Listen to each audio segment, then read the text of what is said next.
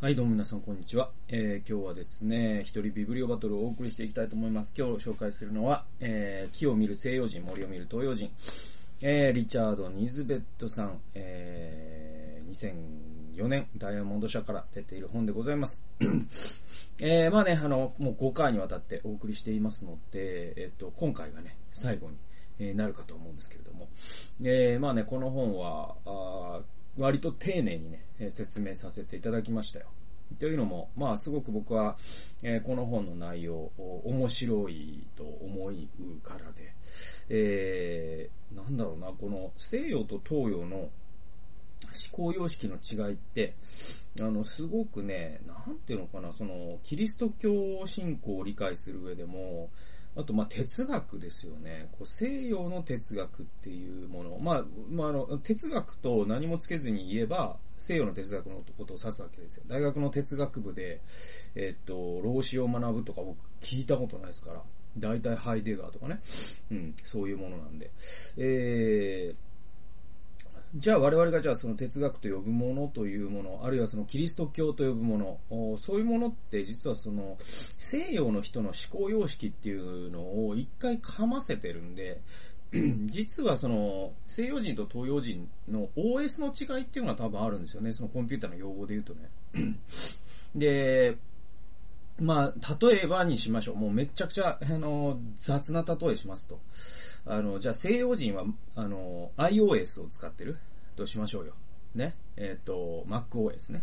えー、で、えっ、ー、と、東洋人が、あ Windows ね。えー、使ってるとしましょう。まあ、Google でもいいんですけど、あ Windows にしましょうよ。で、そうするとね、あのー、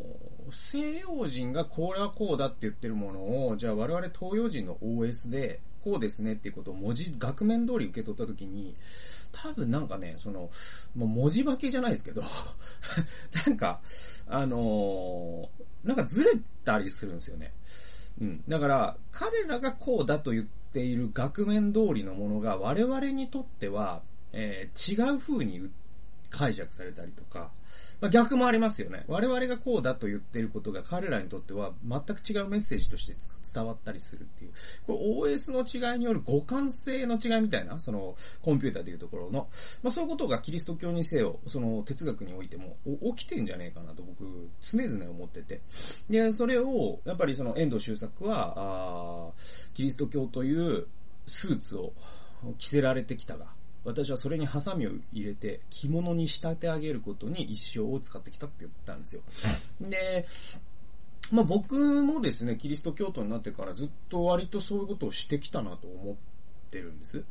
えー、なので、まあこの本っていうのはそういう補助線にもなりますし、すごく面白いですね。はい。で、まああと2箇所なんでゆっくり説明していきたいと思います。101から102ページ。えっ、ー、とね、ビッグピクチャーっていう話があるんですよね。これはね、またね、ちょっと東洋と西洋とも違ってて、前言ったじゃないですか、あの、えっ、ー、と、なんだっけ、えっ、ー、と、会社っていうのは個人の集まり、えー、と、であるという、社会、会社っていうのは個人の集まりであるっていう回答と、そして、えっ、と、会社っていうのは家族みたいなもので、その有機体のね、え、中で個人っていうのが機能するんだっていう。まず、まず、社会、とか、あ組織があって、その後に個人があるって考えるか、まず個人があって、それが集まったのが会社って考えるのか、っていう考え方の違いっていうのをアンケートをすると、一番、その個人主義的なところにいたのがアングロサクソン、つまりイギリスとかアメリカの人たちだったんですよね。で、一番、その東洋的な考えをするのがシンガポール人とか日本人だったじゃないか。で、じゃあ、で、その中間がいましたよね。それイタリアとか、ドイツとか、あっていう話があったと思うんですよ。えー、第3回かなんかで紹介しました。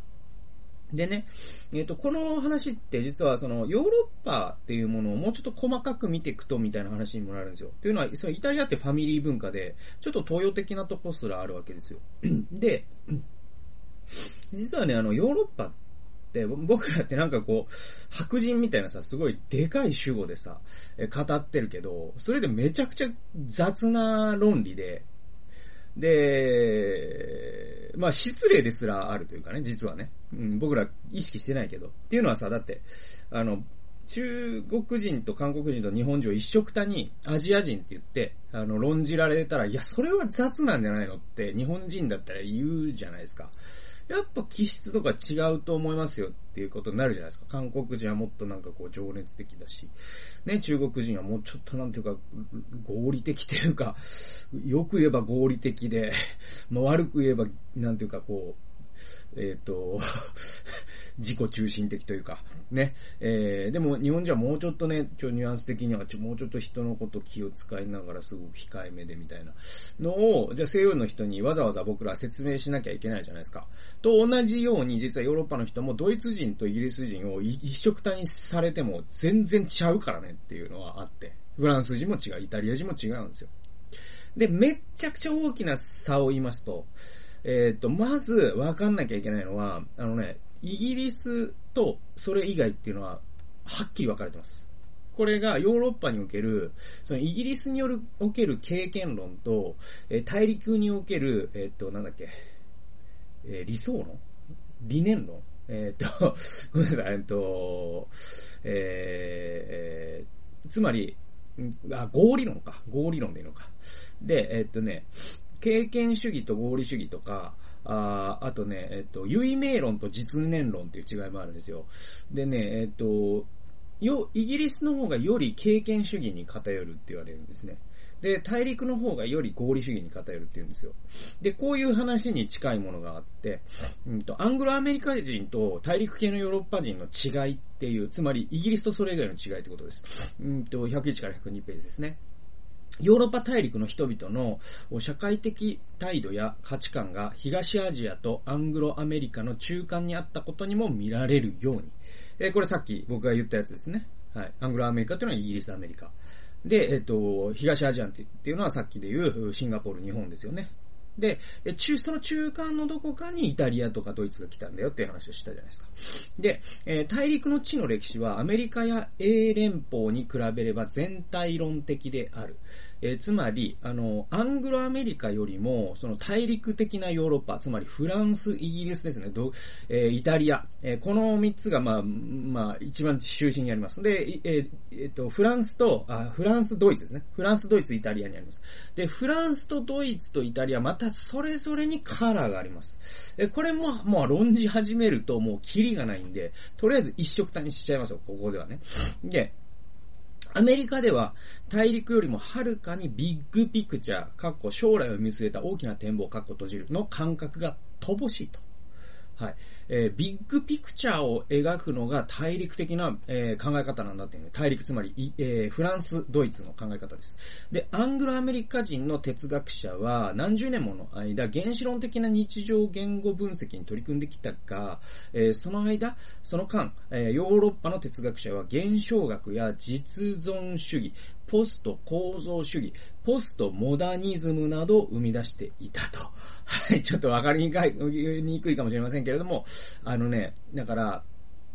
えー、まあ続きちょっと読みましょう。えー、政治、経済、社会に関する大きな思想体系は、主としてヨーロッパ大陸から生まれた。マルクス主義はドイツ生まれだし、社会学はフランスのオーギュスト・コントが生み出し、ドイツのマックス・ベーバーが最高水準まで高めた。心理学に関してもビッグピクチャーと呼ばれる理論を打ち立てたのはや、やはり大陸の人々だった。おそらく20世紀における最も影響力がある、え、心理学者はオーストリアのフロイトとスイスのピアジェだろうと。はい、これね、まあ、あの面白くて、そのアングロアメリカ人、つまりイギリスアメリカの哲学者とか学者のフィールドってですね、結構その原子論的な日常言語分析っていうんですけども、つまり、まあ、ここで言うところのそのビッグピクチャーならぬものです。より細部に分析的に立ち入っていくっていうか、どんどんどんどんその、えー、なんていうかな、その細部を詰めていくっていうかな、その言語分析だからね。だけど、ヨーロッパの哲学者って何していったかっていうと、現象学、実存主義、ポスト構造主義、ポストモダニズム。えちなみに、現象学と実存主義は、あのー、ドイツが結構メインですね。はい。え現象学はもうドイツです。どっちからかというと。はい。で、えっと、ポスト構造主義とか、実存主義もサルトルとかいるからフランスも関係あるんだけど、えー、ポスト構造主義とか、ポストモダニズムは、これ結構フランスの学者が多いですね。はい。えっ、ー、と、なんだっけ、えっ、ー、と、インマニュエル・レヴィナスとかですね。えー、あと誰だっけ。まあまあ、あの、あの、フランスの、学者が、あめちゃくちゃ多いです。あの、ポスト構造主義とか、ポストモダニズムっていうの。で、えっ、ー、とね、ジャック・ラカンとかね、あの、そういう人たちですよ。で、あの、社会学もそうなんだって言うんですよ。社会学、経済学もそうで、そのビッグピクチャー、つまり経済ってそもそもこうなんだよみたいなことを言うのはドイツのマルクスだったりするわけです。社会ってこうなんだよ。これ、コン、えー、フランスのコントとか、あマックス・ベーバーですね。えー、ドイツのマックス・ベーバーなんですよ。これビッグピクチャーなんですよ。で、心理学のビッグピクチャーもフロイトとかスイスのピアジェなんです。で、ちなみに心理学のアメリカのタイト、えー、タイとね、アメリカの、えー、心理学の対価ってですね、例えば誰だ？ローゼンバーグとか、あで、結構ね、あのー、じゃああれどうなんだと、おなんだっけ、ユングじゃなくて、えー、っとね、えー、っと、の、ど忘れしました。で、あの、えっと、えっと、最近アドラーか。アドラーどうなんだと。で、アドラー、この人アメリカじゃんかって言うかもしれませんけど、あの人も移民ですからね。あの、大陸から来てます。えー、なんで、実は、その、なんていうのかな。例えば、哲学って言うとね、そもそも現象って何なのとか、何かがあるってどういうことなのまあ、オントロジーとも言われますけども、これ実存主義ですね。我々がいるってどういうことなのとかですね。な、あるものが発生するって、つまりどういうことなのとか。で、構造主義って何かっていうと、まあ、これも、まあ、なんだろうな、あの、社会の成り立ちっていうのが、社会、構造主義説明するのはすごい難しいし、僕もの力量を超えるんだけど、あの、なんだろうな。だから、えー、もうやめます。やめたくなるけど。でもね、あのね、構造主義ってね、あるんですよ。えっ、ー、とね、あのー、そうですね。だから、これがね、社会、社会構成主義とかにもえ、っと、繋がっていくんだけれども、あの、なんだろうな。だから、その、この社会とか世界の成り立ちみたいな話ですよ。ね。それが、こう、どう成り立ってるのかっていうのが、あを論じたあ学問です。はい、すみません。で、ポストモダニズムっていうのは実は、モダ、ポストモダニズムとマルクスの、ね、理論って実は関係してて、あの、マルクスの理論ってですね、実はその近代というもののモダニズムを代表する理論なんですよ。で、近代ってじゃな、じゃあ何なのっていうと、そのマルクス的な、マルクスって何て言ったかっていうと、その社会はこうなっていくよって言ったんですよ。これがめちゃくちゃでかい。で、これもドイツの哲学者でヘーゲルという人がいますね。で、ヘーゲルに実はマルクスは息をしながら、ヘーゲルを下敷きにして歴史は必然的にこう行くだろうと。で、つまり歴史は弁証法であるっていうふうにヘーゲルは言ったんで、進歩史観ということを言ったわけですよ。で、その進歩史観の系譜にマルクスは連なるわけです。で、実はそのマルクスに対するカウンターが、その資本主義と自由主義という、また大きなビッグピクチャーが生まれたんで、実は先にあったのはマルクスなんですよ。で、えーびえー、実は我々が信じているところというか、我々が支持しているところの自由主義陣営、そして資本主義陣営っていうのは、マルクスというものの影でしかないんですよ。マルクスに対するアンチ運動というか、反動形成なんでね。で、その反動形成なんだけど、この二つって双子のようなもんで、それが東西冷戦をつ、えー、作っていくんだけど、実はこの二つには共通点があります。どういう共通点かというと、この世界を説明するグランドセオリーがあるという前提に基づいてるんですよ。ね、この世界はこういうものだということを、え、グランドセオリーで説明できるはずだという前提に両方ともも基づいています。で、この前提を共有するってことがモダンだと言われるんですよ。つまり、近代という時代だったよと。で、現、ね、今の21世紀の社会ってもはやその前提が共有されてないんじゃないのって言い始めたのが、ポストモダニストと言われる人たちです。もはや今はモダンではなくてポストモダンなのだと言って言っています。で、ある人は、えー、後近代という人もいるし、再帰的近代というという人もいます。これウルリヒ・ベックという人が言ってますね。えー、まあそういうふうにですね、まあベックもドイツ人ですよ、ちなみに。だからドイツとかフランスとか、まあこの二つがまあまあ、まあ圧倒的に多いですけれども、その思想界ではですね、この人たちの考え方って結構その、もはやこのグランドセオリーなんてないのだということも含めて、グランドロジックを論じるんですよ。だけど、えっ、ー、と、イギリス、そしてアメリカのアングロアメリカ的なものな人たちっていうか、っていうか、イギリスとかアメリカという土壌から出てくると哲学者って、そういったことにはあんまり立ち入らない傾向があるんですよ。はい。えー、だから心理学だとフライ、フロイトがもうグランドセオリーが作ったんですね。だけど、その後に出てくるアメリカとかイギリスの思想家っていうのは、その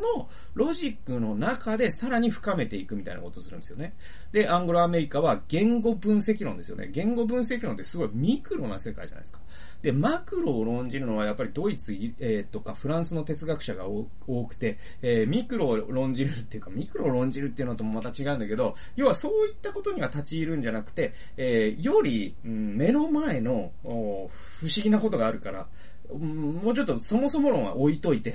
えー、そして、この不思議なことに、えー、取り組んでいこうみたいな姿勢なんですね。これがまた、あもっと大きく言えば、その実名論あ、実年論と唯名論の違いであり、経験主義と合理主義の違いでもあるんですよ。で、これもっと遡ると実はギリシャ哲学まで遡りまして、えー、いわゆるプラトンとかですね、えー、アリストテレス的な流れと、ね、イオニア自然哲学的な流れっていうのがあって これがね、この西洋哲学ってこの二大潮流っていうのを理解すると、割とですね、この西洋哲学全体を、なんていうのかな、把握しやすくなる、えー、というところがありますので、えー、ちょっと難しい話を10分くらいしてしまいましたけれども、まあ、あの、興味のある方、僕結構間違ったこと言いますんで 裏を取る意味も含めて、えー、ね、えー、勉強していただいたらいいのかなと。面白いですよ。この世界は。本当に面白いです。僕大好きです。こういう話。えー、まあ、間違えますけど、大好きです。で、えー、次行きましょう。えー、次っていうか、えっ、ー、と、続きを読んでいきます。で、えー、とその、フロイトとかね、ピアジェがオーストラリアから、オーストリアから出た、あえー、心理学をね、うん、え、論じた人たちだと。で、その続き。私が専門とする心理学の分、えー、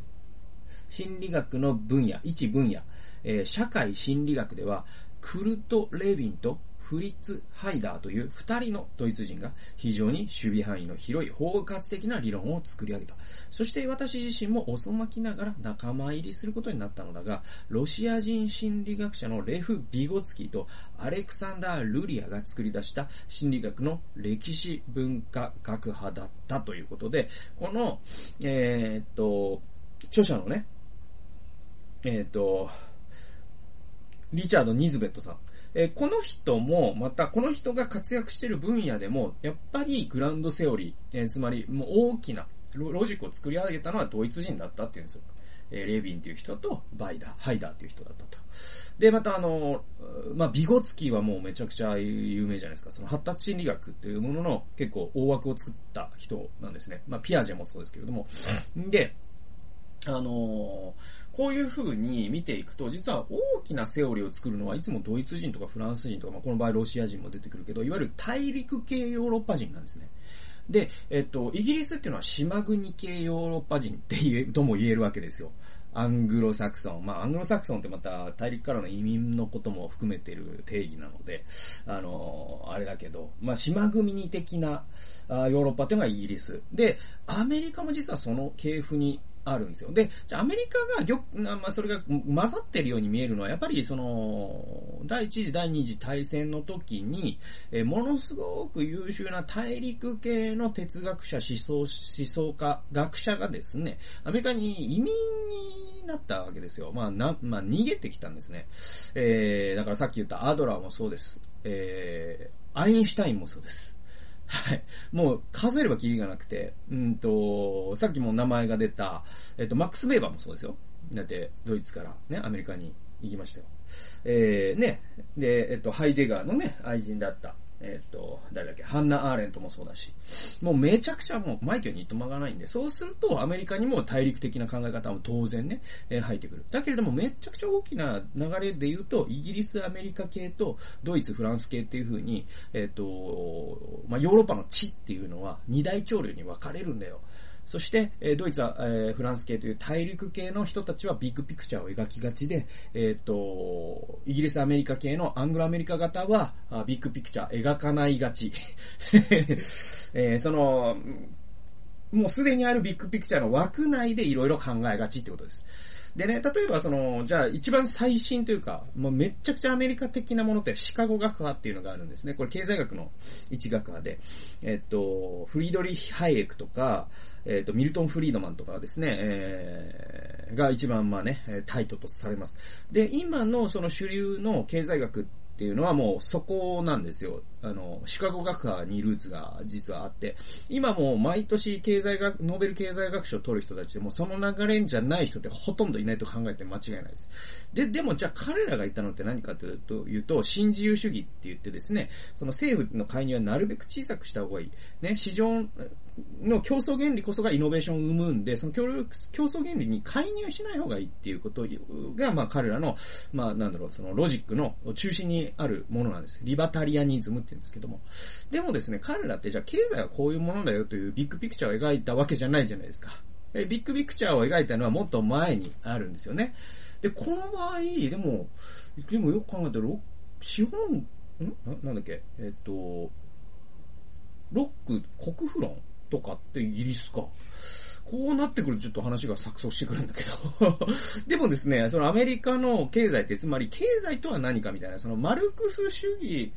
というものに対抗してこういう主義を打ち立てるとかじゃないんですよ。今ある資本主義というものの中で、その効率を高めるっていう格論を論じていくんですよね。なので、あの、割と、こう、なんかその僕らが知ってるアメリカのイメージともしかしたら合わないかもしれないけど、アメリカってそういう風に結構格論主義だったりするんですよね。で、確かにそうなんだよね。アメリカってなんかその自分の定義した言葉の枠内でしか戦わないみたいなルールにめちゃくちゃこだわる国でもあったりするんで、あの、そういうのなんか、なるほどなとかっていうのは思ったりしました。はい、ちょっと話を広げすぎました。反省しています。で、最後行きましょう。最後の、えー、っと、引用、198ページです。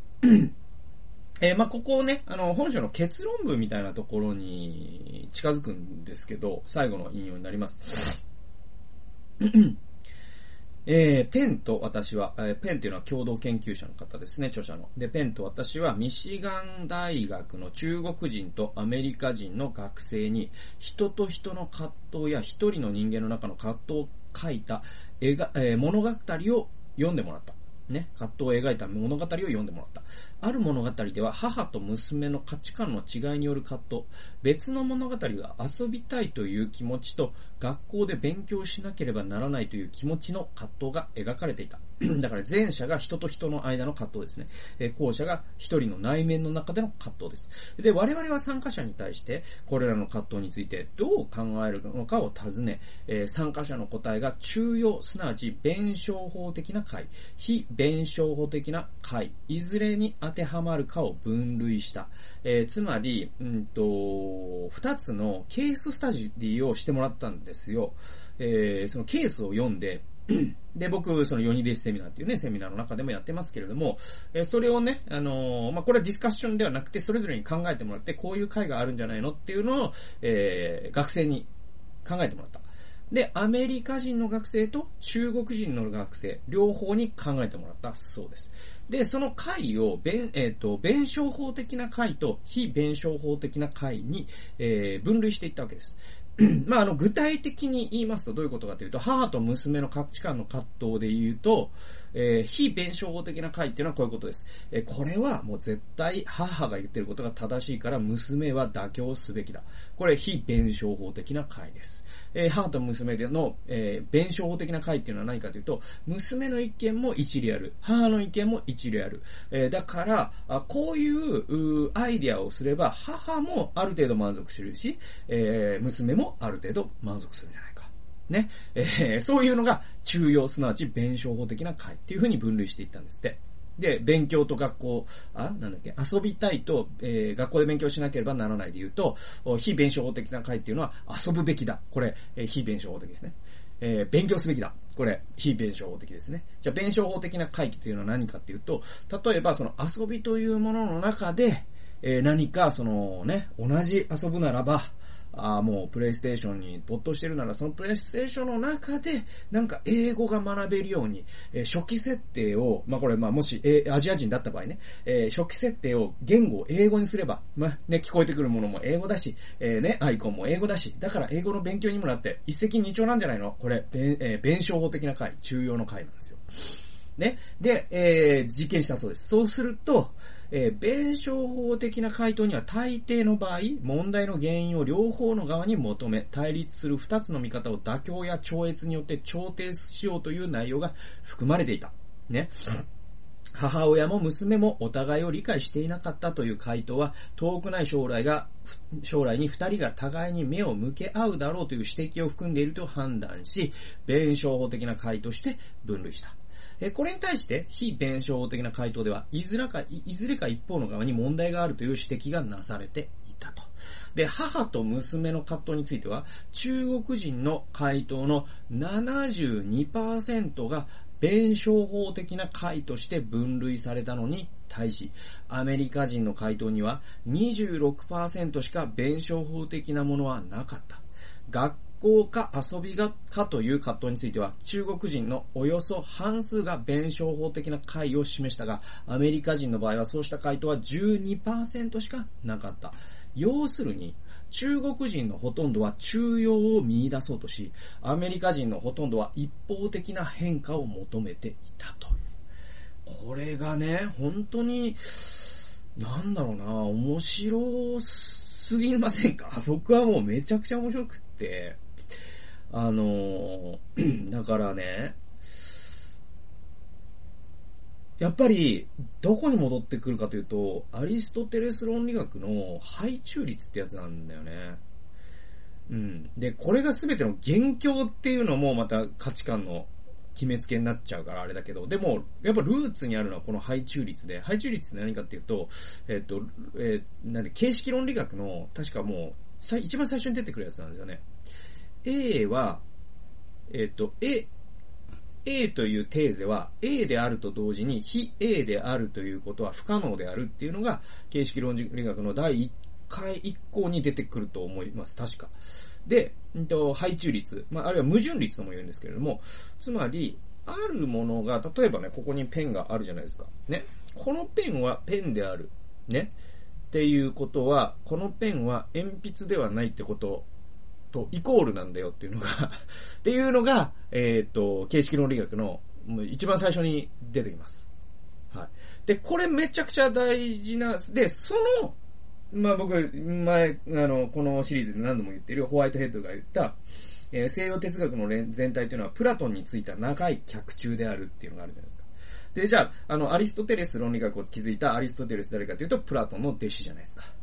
ね。だとするならば、実は西洋哲学の全体でこの配中率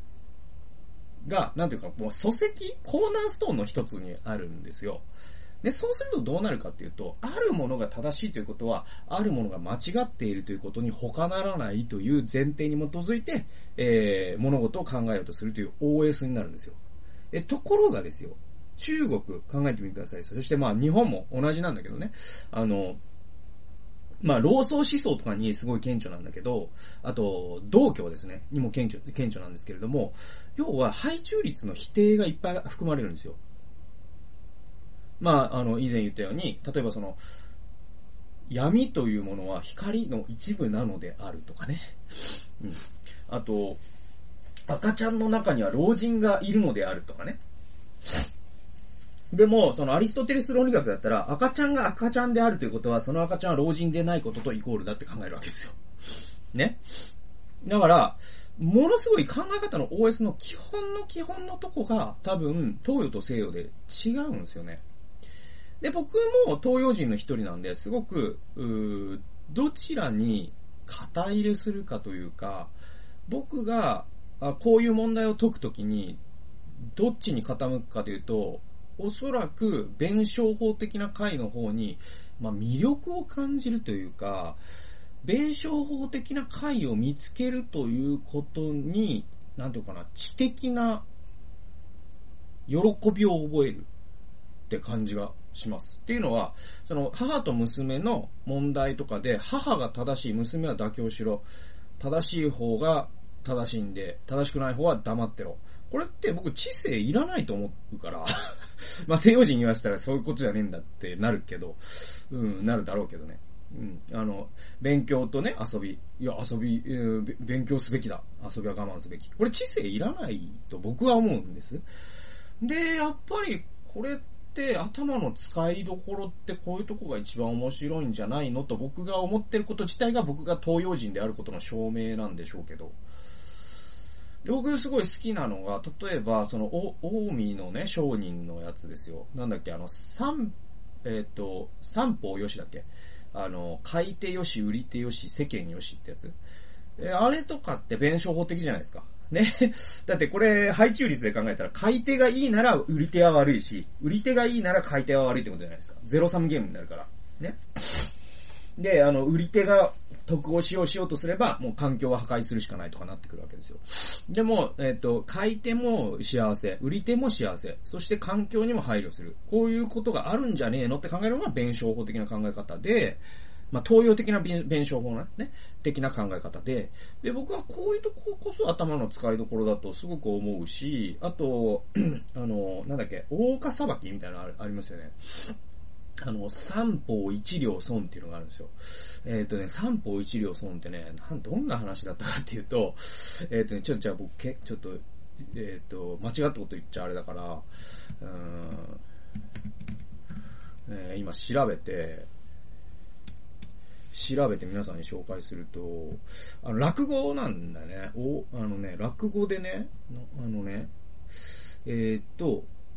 これね、こういう落語があるんです。坂野金太郎は三両の金が入った財布を拾い、ね、一緒にあった、あ書き付けを見て持ち主に返そうとする。財布の持ち主はすぐに大工の吉五郎だとわかるが、江戸っ子である吉五郎はもはや諦めていたものだから金は受け取らないと言い張る。しかし、金太郎もまた江戸っ子であり、是が非でも吉五郎とに返すと言って聞かない。互いに大金を押し付け合うという奇妙な争いは、ついに、えー、奉行所に持ち込まれ、えー、名高い大岡越前が裁くことになった。双方の言い分を聞いた越前は、どちらの言い分にも一理あると認める。その上で、自らの一両を加えて四両とし、二両ずつ、金太郎と吉五郎に明け与える裁定を下す。えー、金太郎は三両平ったに対して二両しかもらえず一両損。え、七五郎は三両落としたのに一両しか帰ってこず一両損。そして大一、大岡越前は、最低のために一両失ったので三方一両損として双方を納得させる。そして場が収まったところで越前の計らいでお膳が出てくる。普段は食べられないごちそうに舌鼓を打つ二人を見て越前はいかに空腹だと言っても、えー、退職、えー、大食いは体に悪いと注意する。すると二人は超えたえた。多く、多くは食わねえ。たった一膳。ていう。だから、あの、もうあの、ここはもうあれ、はしょっていいんだけど、大川食わねえ、たった一、越前。だから、大川越前かけてるんですよ。っていう、っていうオチ、っていう下げね。あの、いわゆる落語の。っていうやつ。っていうやつがあるんですよ。っていうやつがあって、で、これってすごい弁証法的の典型なんですよね。なんでもう西洋人にこの話しても、は？ですよ、多分。は？だと思うよ。いやいやいや、あの、訴訟でしょ。訴訟、訴訟、訴訟。いやいやいやいやいや、なんそう、ありえない、ありえない。だって、だって、だって、だって、金太郎のものであるということと、吉五郎のものであるということは、配中率により矛盾するので、ありえないということになるわけですよ。ね、で、しかもなんで関係ねえ、大岡越前の裁いてる人がなんで金出さなきゃいけないの？ありえねえってことになるんですよ。西洋人に言わせたら。でも東洋人からすると、すごい、あ、非常に賢いなと感じるわけですよね。この辺ってすごく、あの、なんていうかな、やっぱ考え方の基本のところ、基本 OS の部分なんで、めっちゃ大事だと思うんですよね。で、やっぱりその西洋的な、これって信仰にすごい関係あると思ってて、西洋的なセンスで言うと、キリスト教が絶対的に排他的に正しいということは、他のものは絶対的に排他的に間違ってるってことになるじゃないですか。で、僕、その考え、多分、やめた方がいいと思ってて、うん。あのー、やめた方がいいと思いますよ、普通に。で、あの、私たちが絶対に神を、なんていう神を絶対だと信じているということと、他者が信じているものが、あの、なんていうの、正しいっていうのもあれだけど、た、た、えー、正しくないということはイコールではないと思ってるのね、僕ね。で、この辺ってキリスト教の絶対性を超えてという本にすごく詳しく書かれてるんだけど、結局それってね、あのね、考え方が弁証法的か非弁証法的かっていう違いで、キリスト教という宗教自体が非弁証法的で今まで突き進んできた、その伝統に我々は引きつ、え、なんていうの、引っ張られてるだけで、実はじゃあ、もっと遡った時にユダヤってね、ヘブライ、ヘブライズムってこれ東洋なんだね。だよね。あの西洋じゃないからね。東洋ですからね。あ、あの中東ですからね。で、じゃあ皆さん考えてください。め、僕ね、大川騎士伝の話を読むたびに思い出すことがあってあれ、ソロモンなんですよ。で、ソロモンがですね、に、ある時に、えー、二人の女性が来たんですよ。で、この女性たちがですね、その、この赤ん坊は私のものだって言い張るんですよ。で、なんだっけ、助産院で、で、だから二人生まれた、同時に生まれた。だけど、看護師がなんか間違えて分かる、どっちか分かんなくなっちゃった。で、片方が死んで、片方が生き残った。で、え二人ともが、赤、生き残った赤ん坊こそは私なんです、みたいに言っている。じゃあ、ソロモン王に裁きに、もう、王か、大岡、大岡ソロモンにですね、さ、裁きに行ったんですよ。そしたら大岡ソロモンは私の赤ん坊をあげましょうじゃなくて、この場合なんて言ったかというと、ソロモンは有名な裁定を下すんですよ。ソロモンはこう言いました。じゃあ、ね、あのー、わかった。お前たちわかった。じゃあ、この赤ん坊を、真っ二つに切ろう。そして、えー、半分を君が、半分を君が持って帰りなさいって言ったんです。そしたら、えー、えー、っと、ね、自分の赤ん坊では本当はないのに主張してるお母さんがいるわけですよ。片方には。で、そのお母さんは、オッケー半分にしようって言ったんです。ね。で、自分の赤ん坊なお母さんが本当はいるじゃないですか。で、そっちのお母さんは、そんなことするんだったら、じゃあもうあの、そっちにあげてください。もう、半分に切るぐらいだったら、ね、あの、そちらが様に譲りますって言ったんです。で、ソロモンは、どう言ったかというと、はい、今、後者の方が本物のお母さんだと分かりましたって言ったんです。で、この裁きってすごい弁証法的なんですね。だから非弁証法的な世界では多分半分に切ることを選んじゃう世界なんですよ。この世界観の違いっていうのがやっぱりその東洋の知性と西洋の知性の働かせ方の違いで、どっちが頭いいとか悪いとかっていう話じゃなくて、知性の働かせどころの違いなんですね。で、今みたいな、いわゆるそのブーカと言われる、非、えー、なんていうの、その、先の読めない世界では実は弁証法的な考え方がより必要とされてる世界になってきてると僕は思っていて、だから東洋人の活躍の場は僕は広がると思ってるのね。えー、そういう時に僕らのやっちゃいけないこと一番やっちゃいけないことは、我々が東洋人であることの良さを殺して、一度西洋人的な考え方をインストールして、そこで戦うと、なんていうの、その、Windows のパソコンに MacOS を入れてるみたいになっちゃって、効率がめちゃくちゃ悪いと思うんですよ。だからやっぱ僕らは、その東洋的な強さを堂々と主張して、え、これって本当に大事な考え方だし、西洋の人たちに教えてやるぜぐらい別に高慢になる必要はないですよ。西洋のことも学びながら、こういう考え方もあるんじゃないですか？っていう風に提案していけるように、えなっていくことで、僕はひいては日本の、なんていうかな、国力というか、ね、プレゼンス、日本が世界にいてよかったと思ってもらえることにもなりますしですね。まあ皆さんのその生活の中、あるいは信仰の中にも活かされるんじゃないかなと思います。ということでもう38分喋ってしまいましたので、えー、ね、えー、ひたすら、いっぱい喋りましたけれども、まああの、木を見る西洋人、森を見る東洋人、めちゃくちゃ面白いんで。で、この、著者のね、リチャード・ニズメットさん自身が、やっぱりこの東洋の弁証法的な考え方というものにものすごく惹かれて、えそして、これからの時代は西洋と東洋が、西洋か、東洋か、どっちじゃなくて、西洋も東洋も合わさってより良い世界を築いていく。こういうことを彼はですね、えー、こういう世界を夢に描くことが大事なんじゃないのって最後に言っている。えこれもう非常に大事なことだと思いますね。えで、まあ、あの、アメリカのね、大統領選をめぐることとかを見てても、あれってもう配中率の塊じゃないですか。もう共和党の政権になったら民主党政権的なね、役人が全員クビになって、で、今度民主党政権になったら共和党的な役人が全員クビになって、ね、もうあれって、本当に非弁証法の最たるものじゃないですか。でも、やっぱりその、両方の良さをなんで活かそうと思わないのかなって僕らなんかからすると、東洋人からするとわかるんだけど、やっぱりりアメリカのロジックっていうのはそういうものを受け付けない。でもそういう我々みたいな人間がそうね、東洋人が存在することで、いつか西洋の人たちも、リチャード・ニズベットさんみたいに考える人たちが現れてですね、で、より世界全体が良くなっていくっていうこともありますからですね、え皆さん自信を持って、え弁証法的な 考え方を学んでいきまし、いき、いこうではありませんかということで、なんかアジテーションみたいになってきましたけども、えー、そんな形で、えー、ご紹介しました。最後まで聞いてくださってありがとうございました。それではまた次回の動画及び音源でお会いしましょう。さよなら。